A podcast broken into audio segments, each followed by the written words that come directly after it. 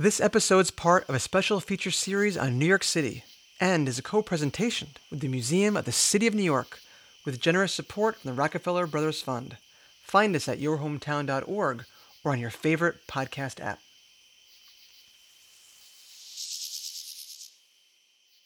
As I was reading, it struck me, and I just, I, I couldn't go on. I was so struck. And I thought of feelings and memories being like getting into a crevice deep down inside you somehow, in a fold in your heart mm-hmm. that's you'll never find, like a needle in a haystack. But until you do, until you sit a certain way and it jabs you. Everything that I write, even for Ernie and Bert, when I wrote for them, had something to do with my life that I mm-hmm. remembered, mm-hmm. that I transformed to work for the Ernie and Bert story, but it came from from me.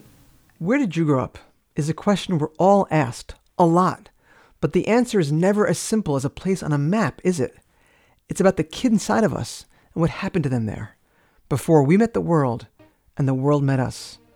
I'm Kevin Burke, and this is Your Hometown.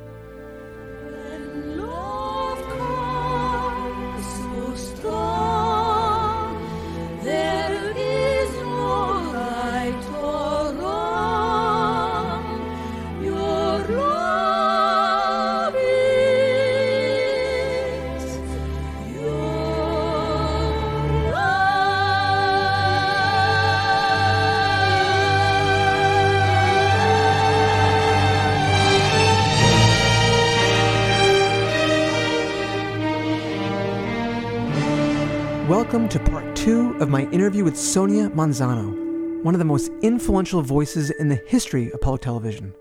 For more than 40 years, she was our neighbor, Maria, on Sesame Street, and she continues to connect her experiences and imagination through the new show she's created for PBS Kids, Alma's Way. When we left Sonia at the end of part one, she'd just gone to see West Side Story, the original film in 1961, with an elementary school teacher who was looking out for her at a tough time in her life. Up to that point, Sonia hadn't really seen anyone like her, her family, or the people in her neighborhood on screen. But now she realized that her hometown life wasn't outside of the world of art, it could be its inspiration. And that didn't mean having to keep the love and the joy while editing out the chaos and the confusion. It was all part of the human condition. In her own childhood, that condition had different rules for boys and girls watchful and sometimes dangerous eyes in the neighborhood, and moments of connection, community, and tradition, as well as loneliness and alienation. Sadly, it also included domestic violence in her own house, to the point that Sonia tried to help her mother divorce her father, only to realize that clean breaks aren't necessarily happy ones, which you can read more about in her memoir, Becoming Maria Love and Chaos in the South Bronx. Through it all, Sonia had a potent imagination. Movies and TV were important source material, but so was New York City. In this hour, you'll hear how she got from the South Bronx to Sesame Street, and how the real and fictional maps of those two neighborhoods overlapped in her and the world she created for us. Our conversation continues with me asking Sonia to share some of her stories from the wider city. As a magical storyteller, she knew just where to go in her memories for that powerful combination of laughter amid pathos, the funny and the sad, the lesson in the everyday. We started tight in on a, on a window on a block on Third Avenue, but you also have New York, Greater New York. It's Greater New York, yeah. I have to mention a little bit about Brooklyn because my cousin Eddie, mm-hmm. um, who was the son of my uncle Eddie, my favorite uncle. Your mother's and his, brother. Yeah, and his they moved to Brooklyn to Bensonhurst, and they're living in a brownstone. And Brooklyn to us was like no man's land. You know, I mean. Uh, Brooklyn is far away. It's hard to get to. It's huge. You know, it's it's it's this remarkable place. Somehow we find ourselves in Brooklyn, and his mother, who's kind of a has a few loose screws, has decided that there's gold in the basement. And she's digging for gold. and all of us are looking at each other saying, what if she hits like a Con Ed She's digging in the basement? She's digging in the basement. But years later, I, I confront my cousin and I said, "What, what the heck was that all about?" And she's and he says, "We did find something in the basement." I said, "What did you find?" They found a, a, a, scroll, like a Jewish, in a canister with Hebrew. wow. That's what he said. So it had a history. It had something so. Not gold necessarily. Not gold, but something was. It was. Amazing. It was nuts. But but that was a a great. That's my Brooklyn Yeah.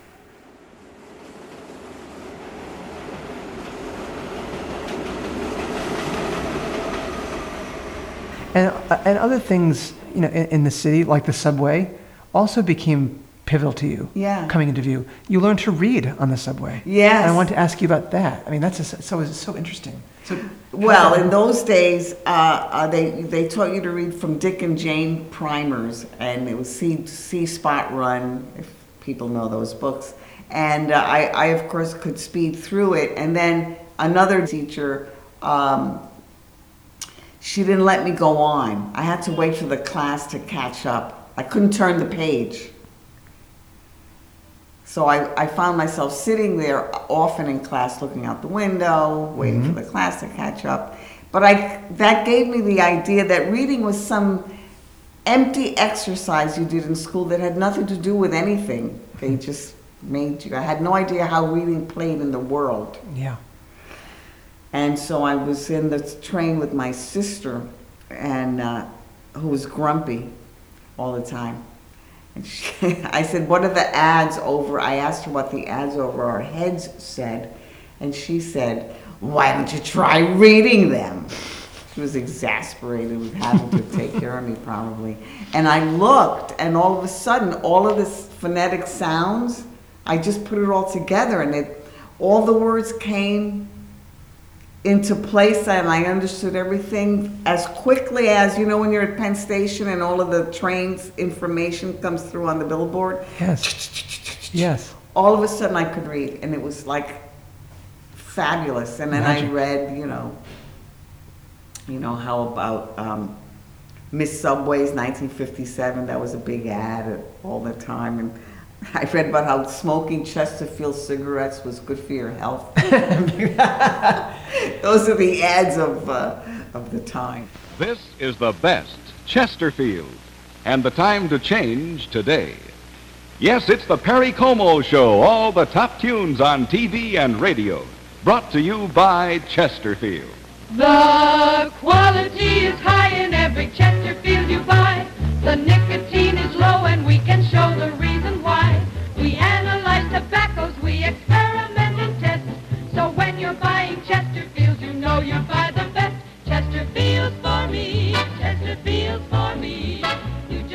And what about going to see your, your, your big sister, Aurea? You know, she's eight years older, living on the Lower East Side. Yeah. Think of that bohemian world. This is like before hippies, more like a beatnik sensibility. Mm-hmm.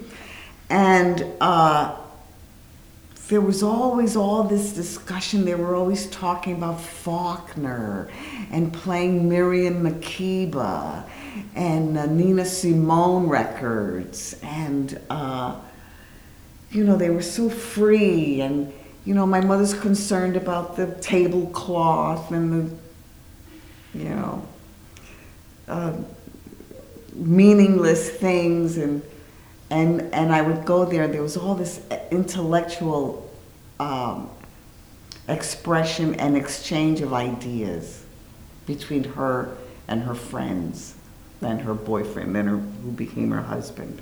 And I, I was just, I love, I said, this is for me. It's a new dawn, it's a new day, it's a new life for me, and I'm feeling good. What was the best news you saw your family receive in your home when you were growing up? The best news? Yeah.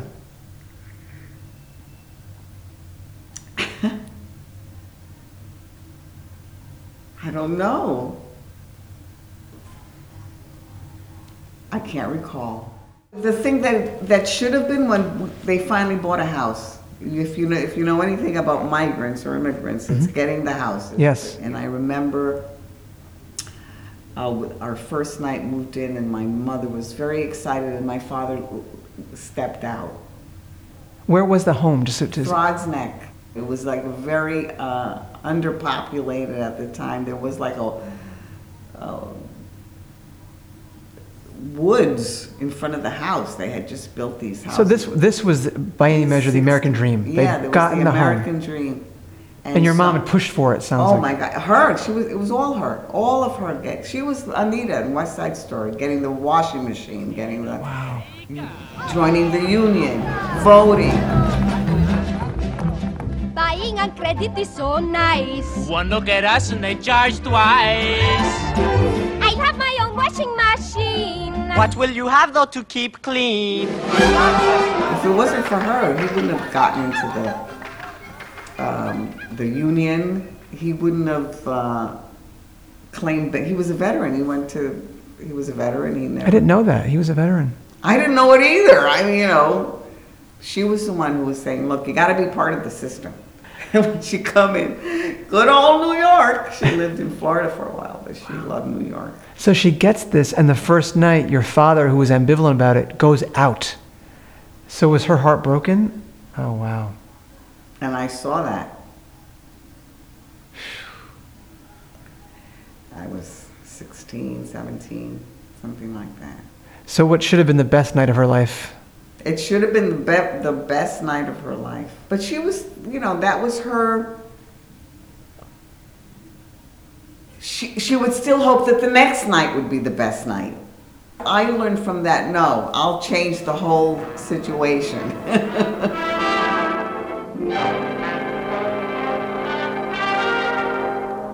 Robert Young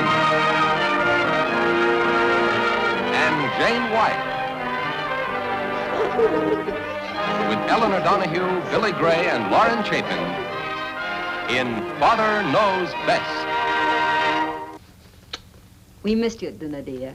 Sorry you had to work so late. Uh, it seemed like everybody in Springfield had insurance problems today. Where are the children? Kathy's next door. Betty's at a sorority meeting and Bud's upstairs.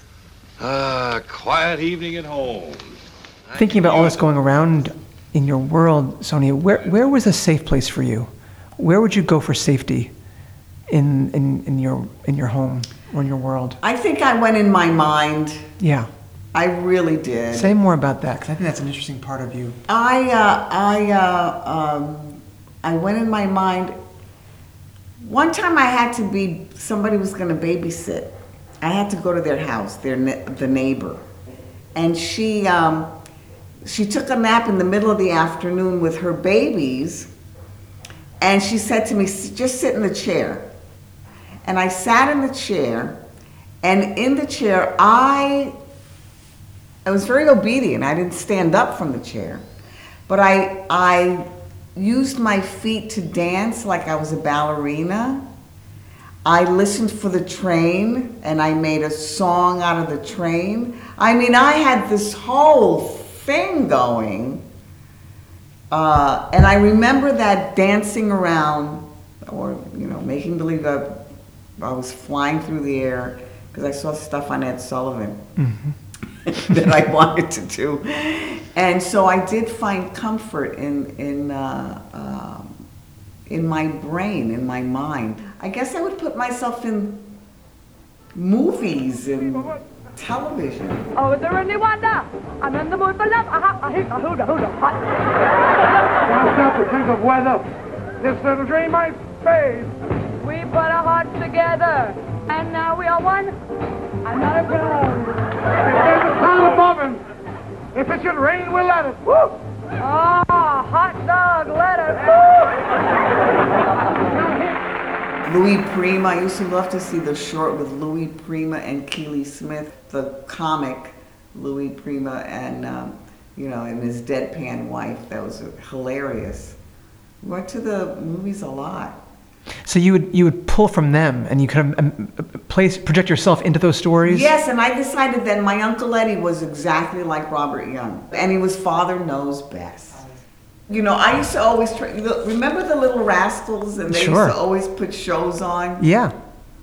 I used to try to put shows on like that, and uh, you know, and I drag some of my f- friends over, my cousins, and I'd say, "Come on, let's put on a little show." I mean, but I don't think, I don't, th- you know, it, it was like you were a kid, and they felt that if they fed you and you went to bed, that was all they, that was all you were about.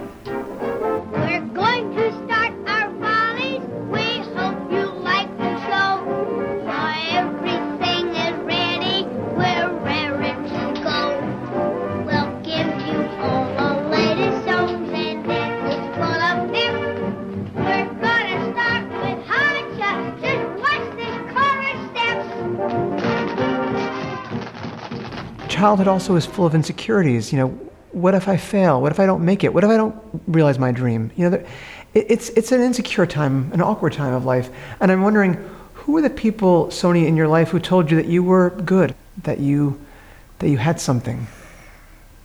I have to tell you that it was my mother. Mm.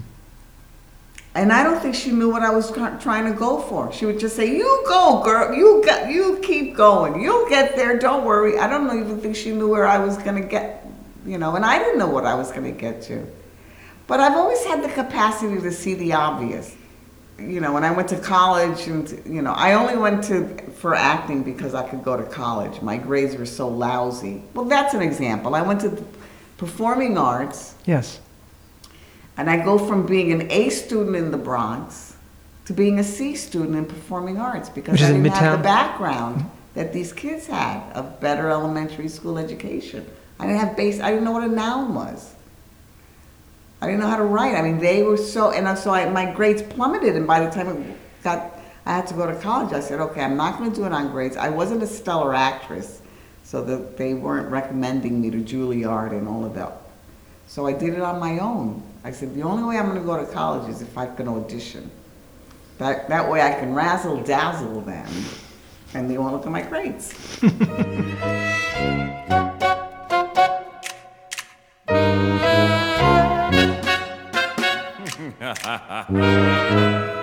Give them the old razzle dazzle, razzle dazzle. It was a long shot, but it was the only shot I had. I wasn't recommended by the teachers of the school. I went on my own to Carnegie Mellon U- University, and I got In in Pittsburgh, because I wanted to go to college. And it was it was pass fail, and uh, it was all all acting classes, and you got in on an audition, and so that was like a really interesting thing to go to to go to Pittsburgh. And then I thought, I'm not going to be like these, you know. I didn't have the confidence of that these kids had, and I thought I'll. Uh, if I'm with any luck, I can I can do Shakespeare in the Boondocks because there's more interracial casting in Shakespeare. That's how that came about. But I guess I'm. Uh, my mother would always say, if it doesn't, si no te sale por una manera, que te salga por la otra. If it doesn't turn out one way, go in another way. Be fluid. And with the cast of Godspell, we'll see the joy which theater can bring back to the history of the life of Jesus, whether for true believers or simply for fans of modern entertainment. plow the fields and scatter the good seed on the land. But it is fed and watered by God's almighty hand. He sends the snow in winter, the warmth to swell the grain, the breezes and the sunshine, and soft refreshing rain. College oh. is great because everybody was sort of the same. And when you're there, you, you mentioned 1970, you, you you find yourself in what becomes an iconic show, Godspell, but you're part of it from the ground up. Yeah. College production, then it goes to College production, yeah. off Broadway, Yeah, La Mama, and Cherry Lane Theater. Yeah. I, got, I also got obsessed with Charlie Chaplin in college. Acting up until that time was like the method. Mhm.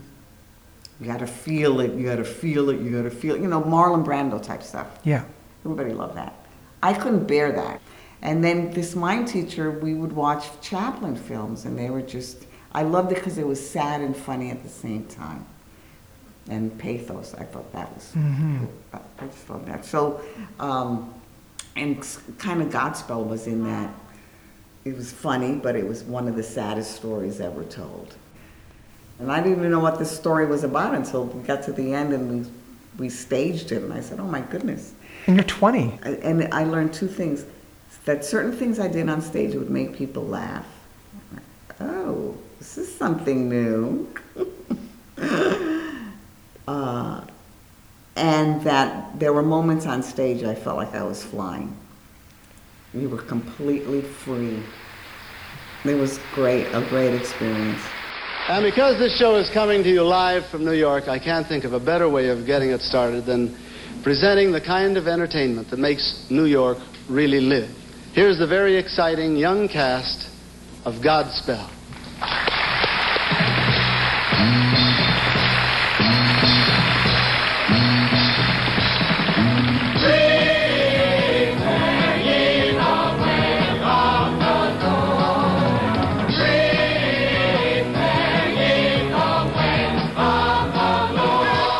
You're now out of the Bronx. Um, you're in another place. You're in Pittsburgh. And you have a roommate from Ohio. And she tells you you're, you're talking your sleep one night. And sort of that gets the ball rolling of her getting to know you, getting to know her. And you start telling her stories about your childhood. Yeah. And there's a point in your memoir, which I, I circled and it struck me so, so much, where you said that no memory is too traumatic, personal, or stupid to relate, and I never feel ashamed or angry while telling them because they become stories that happen to someone else.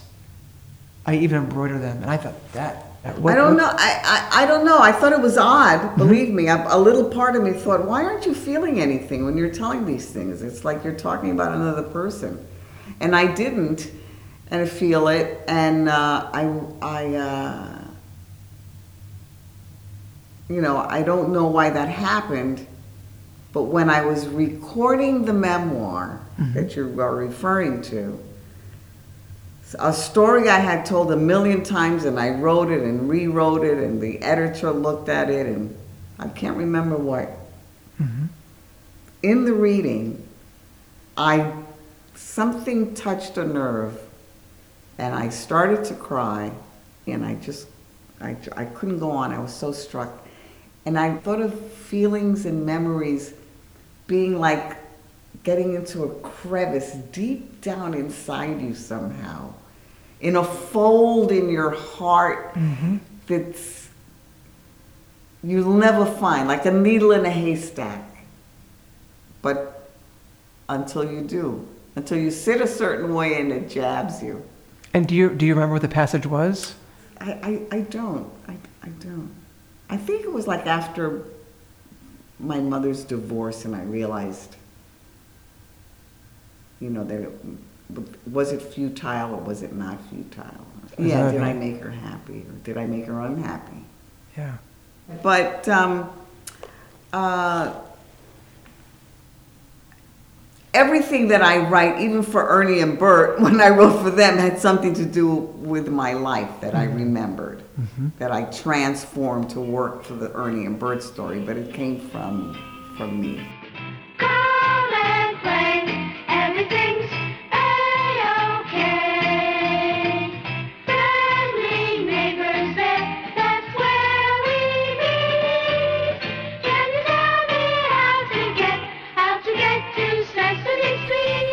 What's so fascinating about your career, and not that long after Godspell, obviously, um, you do audition for Sesame Street.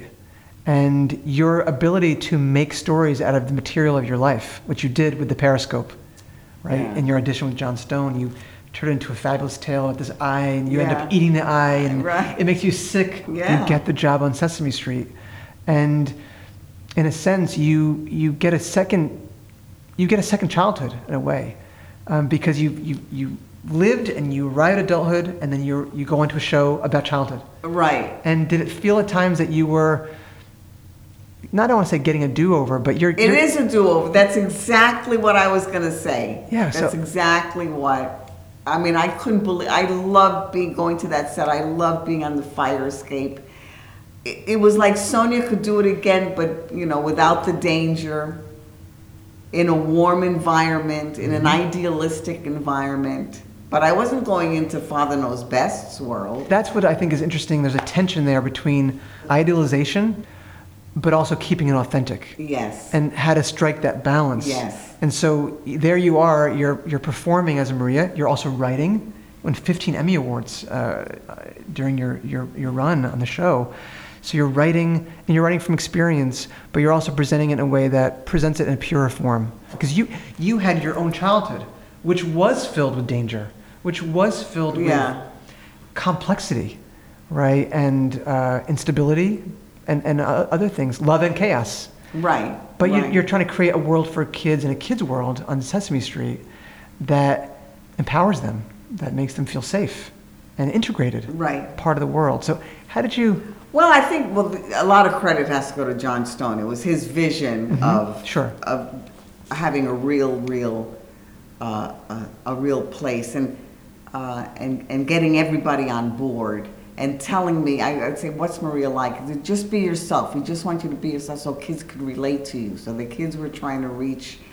Uh, underserved children can see themselves represented on television. And one time, uh, they, they would put makeup on me and I was like in my early 20s.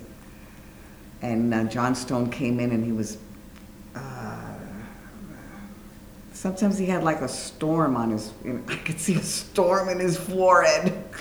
and uh, he took a look at me, grabbed me, took me into the makeup room, and said to the makeup artist, I go through all the trouble of hiring a real person, and you make her up to look like a Cupid doll. He was furious. Wow. The makeup artist got really nervous and she starts taking the makeup off me. This, while there, this drama is going on above my head, I'm looking at myself in the mirror saying, I get it. I get this job now. I get it. They're not kidding. They really do want a real person. They really do want me. And I sort of, I ran with it. Hi, Maria. How you doing? ¿Cómo está? I am really rushed. Yeah, it I looks have that way. All this work to Yeah, do. Yeah, it looks like you're really busy. Listen, I wanted to talk to you about. Um, Oh, listen, I wish I could talk right now, but I really can't. I gotta get this all this stuff finished. yeah, but see, what I wanted to talk to you about. I mean, I didn't just come in here to talk. I want. I, Oh, excuse me, excuse me. Hello? People are so impatient. yeah, I just fixed uh, Spencer's wagon. You fixed his wagon. huh? Yeah. See, what I wanted to talk. You fixed his wagon? Yeah. See, you've got a lot of work. I mean, you did it all by yourself? Yeah, and I and I know a little bit about fixing. I didn't know you knew how to yeah, fix things. Yeah, I do, and you know, I have some free time now, and uh, I can. Hey, how are you at fixing bicycles? But oh, it's my specialty. You're hired, kid. Okay. I can tell you I was stunned when I first saw myself on camera. Really? I thought I was uh, a tall, willowy blonde almost. I mean, And what did you think? I was. Uh, uh, I, I didn't like the way I looked. I, you know, it took me a while to get used to it. Things were changing in the city. Uh, the, the young lords of the, the activist Mhm. group took over uh, Spanish Harlem. I was interested in that group. They were very serious. I wasn't part of it. But I loved that they were sort of, everything Puerto Rican was beautiful. Your hair was beautiful. I started to let my hair grow natural and, en- and embrace the way I looked. Embrace my nose. Embrace But it took time. my skin tone, yeah. I mean, you never saw people like me on television. When I was a kid, if you saw a person of color on television, you'd run through the building like your hair was on fire, calling, "Look, look, look! Come on, there's not gonna be a, it won't be on for long. Quick, quick!" You know. So um, And you're really one of the path breakers on television in, in Yeah. doing that. But even for you, you're saying seeing yourself. Right. It took getting used to. And plus, I went. I remember thinking, how should I wear my hair? Should I put it in hair rollers so that it's smooth, mm. or should I let it be as you're looking at it now? Mm. And for some reason, I thought the way I presented myself that first way was going to be the way I had to look for the rest of my life. You'd be fixed. Fixed. Frozen. Frozen. And then I remembered how I found comfort watching television. And I said, so all of the children out there who are looking for comfort watching television, that's who I'm talking to. And in order for them to have that moment of peace, I have to be sincere or they're gonna, they're not gonna be fooled. And I- I mean, I got away with murder. I gotta tell you, they. I mean, I was snarky to Big Bird every once in a while. Maria! Maria! Oh. What is it now, Big Bird? Oh, uh, Maria, I, I know I, I won't bother you now. I just want to borrow a dime. Can I? David, uh, Northern Calloway, who played David, a young man who worked in Hooper's store, and I were always, because we went to high school together, so I knew him from high school. Did you really? Yeah. In real life? Oh, wow. Uh, uh, you know, we were always kind of holding hands and kissing because that's what I used to see in my neighborhood where the young kids, you know, uh, leaning against the building and, you know, finding little places to make out. Make out, yeah. And so he and I, you know, we put that in. I mean, I don't think I, I could, you couldn't do that on a kid's show now. No, We no, were no. outrageously flirting with each other. Hi. Hey. Well, is there any uh, special reason why you came here today? No, no. I'll take a cup of coffee. Cup of coffee. Yeah. Okay, cup of coffee. Must, the door, the wind must have, you know. Oh, cup cup of coffee. Yeah. Right. You know what? You know, all day I, I've had this um, kind of feeling that, you know, that that uh, this was a very special day. Do you Uh-huh. ever get that feeling that you know, one particular day out of maybe one once a year, Really? very special day? No, that never happens to me. No. Hmm. Cup of coffee. Right? Yeah. Cup. How do you see if you overlay the the the real map of your Third Avenue, let's say, or your your Bronx, and you you overlaying on top of it is the map of Sesame Street, which is the world of pretend. It's an urban space, but it's an idealized space. How did you how do you see those two maps laying onto one another, and what what did you try to bring from your map to that map? You know, you mentioned your mother can make dresses. You make stories. We used to be on the stoop in the summer outside. And then at a certain point, all the kids, all the neighborhood kids were there. My mother would say, okay, it's time for us to go upstairs. And she'd make us go upstairs. And I was convinced that the minute we left, everybody really started to have a good time. And I always wanted to stay longer. And she would say no. Well, one day, she says, because I, I had a cousin I said, please let me stay out with cousin Maria. And she allows me, and I'm thinking, this is it. Now I'm going to see what goes on when we go to bed. Well, you know what? They went home too. right. So nothing happened. Years later, I have to write a bit about imagination. And that's what I write about. Big Bird. Susan and Gordon tell Big Bird he's got to, you know, turn the lights out in his nest. He doesn't want to because he has an imagination.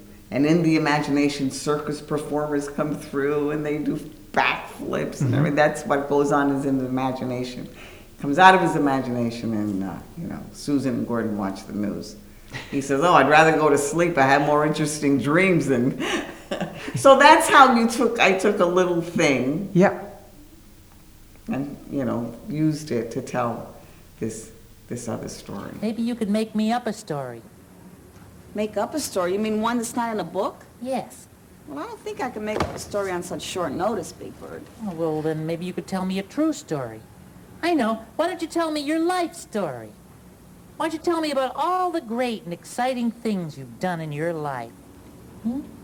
My life story? Yeah. Well, I know what I can do. I'll tell you what. I'll tell you a story of all the jobs I've had since I got out of high school. Oh, great.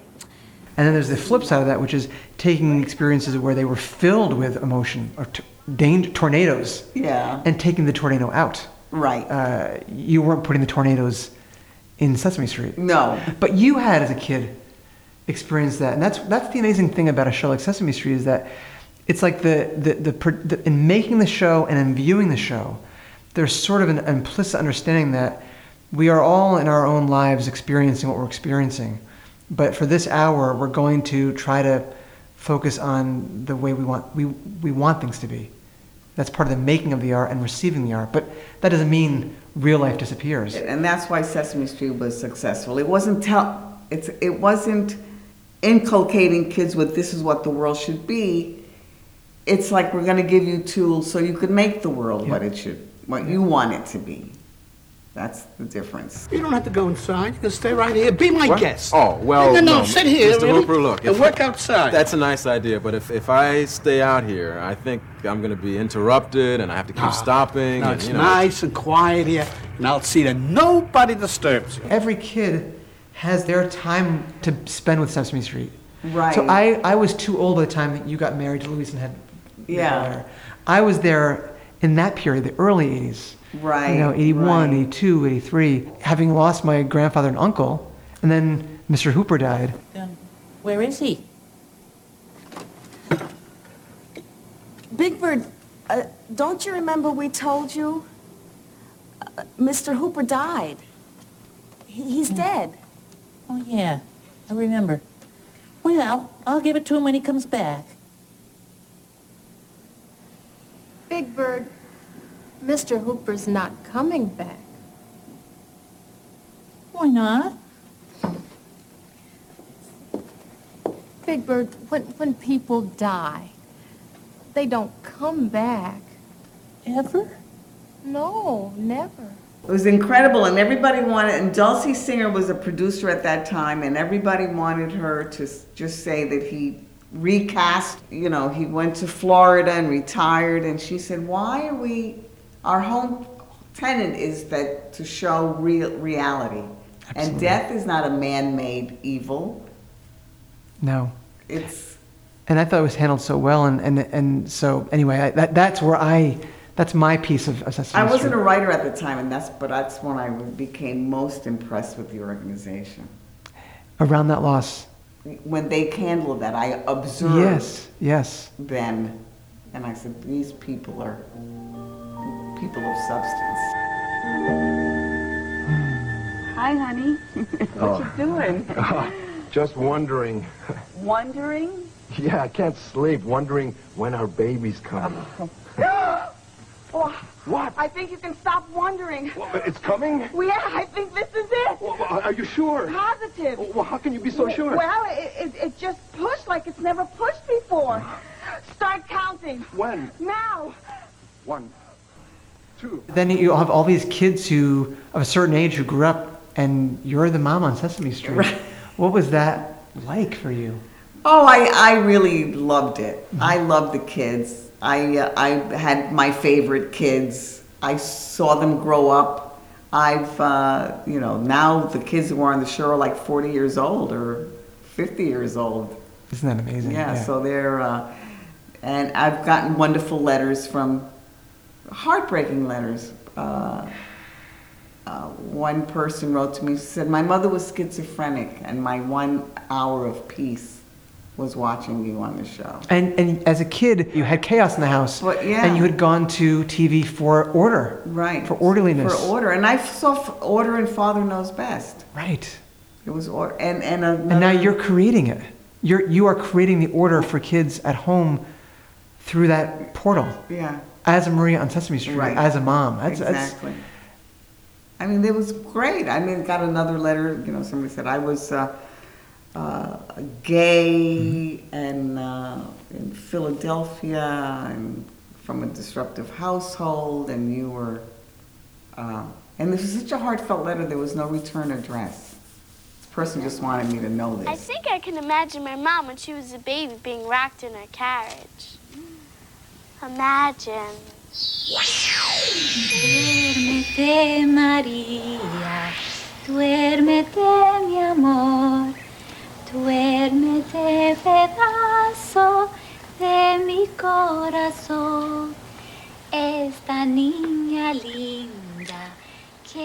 And in your own life, with your own daughter and you know your own family, um, I'm picturing you now being in the role of uh, that that your mother occupied when she was dyeing her hair. Right? You, you were asking her for stories, and she was sort of giving you a, a, a window onto her past.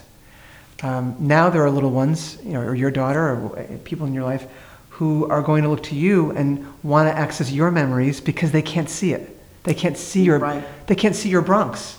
They can't see your family as it was. And my question for you is, what do you want to allow them or invite them to see? What do you want them to know about you?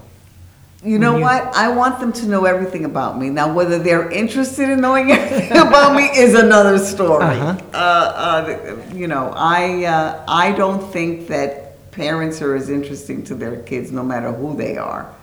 Sometimes until it's too late and you can't. It's too late, and I to this day I talked a lot with my mom, and I'm sorry I didn't ask her a lot of questions. I'm sorry I didn't insist somehow to know about my father. I'm sorry, but there you are. Uh, so what I want them to know everything. I want them to know everything about me. But you know what? You know why they don't want to know about you? And with, this is this is all in the grand design of things. If they took your lessons to heart, they would just go back to bed and not participate in society at all. they have to say, "Oh yeah, you don't know. I'm going to do it my way." That's what keeps the younger people moving on. Mm-hmm. And I, in certain ways, you've given a gift to the world and to your family with the memoir because you have you, you did struggle over ten years to, to put it down on the page. Yes, I had to. I had to put it out there. I had to. I had to have closure with my father. It made me visit my father. I hadn't seen him in years. I just had to. And why hadn't you seen him in years? Had there been a, a break, or was it sort of a? It was just kind of a, a, uh, you know, if you're not interested in your children when they're little, you're not interested, you know, when they get to be grown people. The most important years in a child's life are the youngest ones, when you make the connection. When you wait till they're 16, you're baby a little late. So, uh, but I felt I had to sort of, you know, see what was, see, take sort of like the schmutz out of my eyes and Mhm. see him and see what, if he remembered things as I did. And he said, uh, he said, I still love your mother, but she always wanted to do what she wanted to do. and this was the bugaboo, you know. And did he take responsibility uh, for the violence? No, I, it, it, it, it seemed like you were. I never even thought about you, Sonia. So what are you worried about? I think it was that. I mean, he didn't articulate that. Uh, But he, but he, it sounds like he never really had the reckoning in that way. No, no.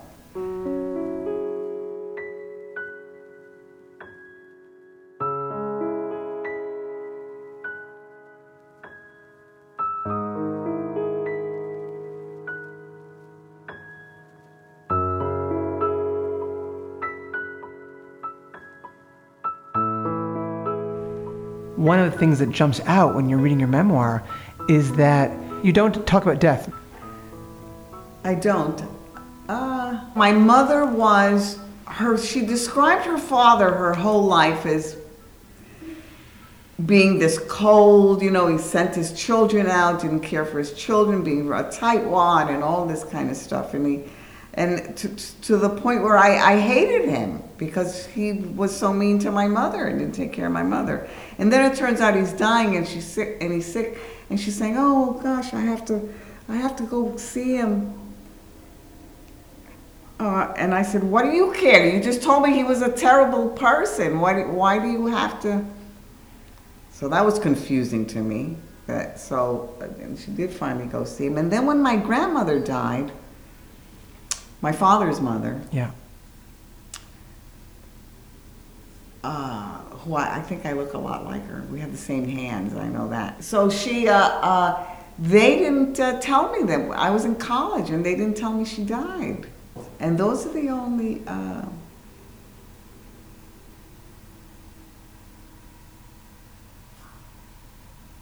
yeah. Except for my uncle Eddie dying, and then he died of Alzheimer's, and that's like losing losing someone in segments. And my mother too. And I knew and I knew that something was wrong when she didn't listen to music anymore. She loved music. Oh. She would sing like the Temptations. If she heard like Mozart, like on, she she'd hum it like she'd know it. And she she listened to Jethro Tull. That Jethro Tull, he's really good.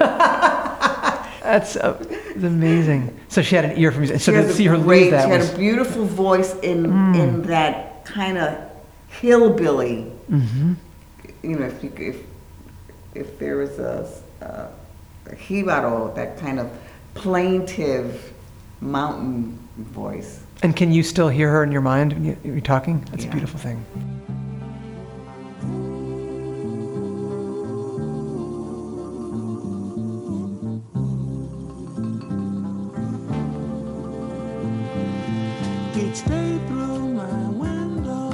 Watch her as she passes by.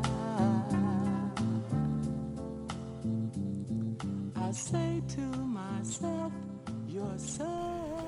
And so they're now both gone, your parents.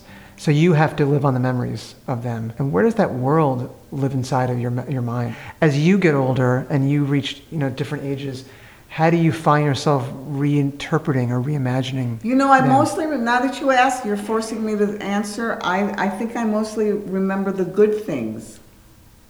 That's what you're holding on to. And and how would you how do you define those things? Is it the singing? Is it the, The singing, my mother, you know, going da da, you know, when she would come into a room sometimes. Uh, uh, um, mimicking scenes in movies.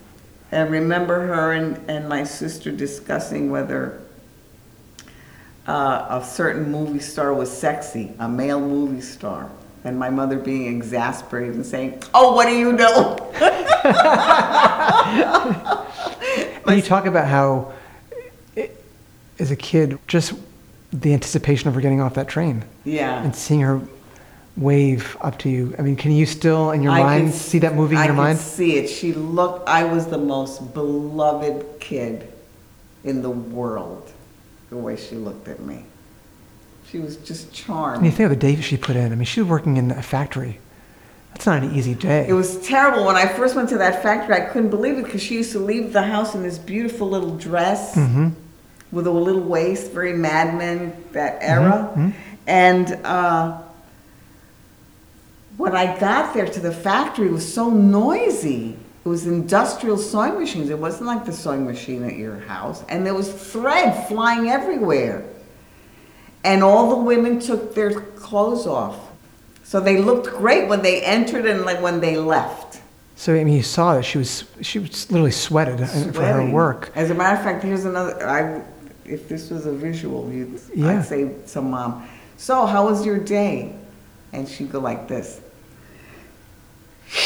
Yeah. She'd wipe her brow with her Yeah, thumb, like a cartoon character. I think of how weary she must have been getting off that train, and still she had it in her to look up at that window. Oh, And, it was just great. It was wonderful. and you were feeding her. Yeah. Now you know as a mom, right? You can imagine being on that train coming home and seeing Yeah. you in the window. It's a beautiful image.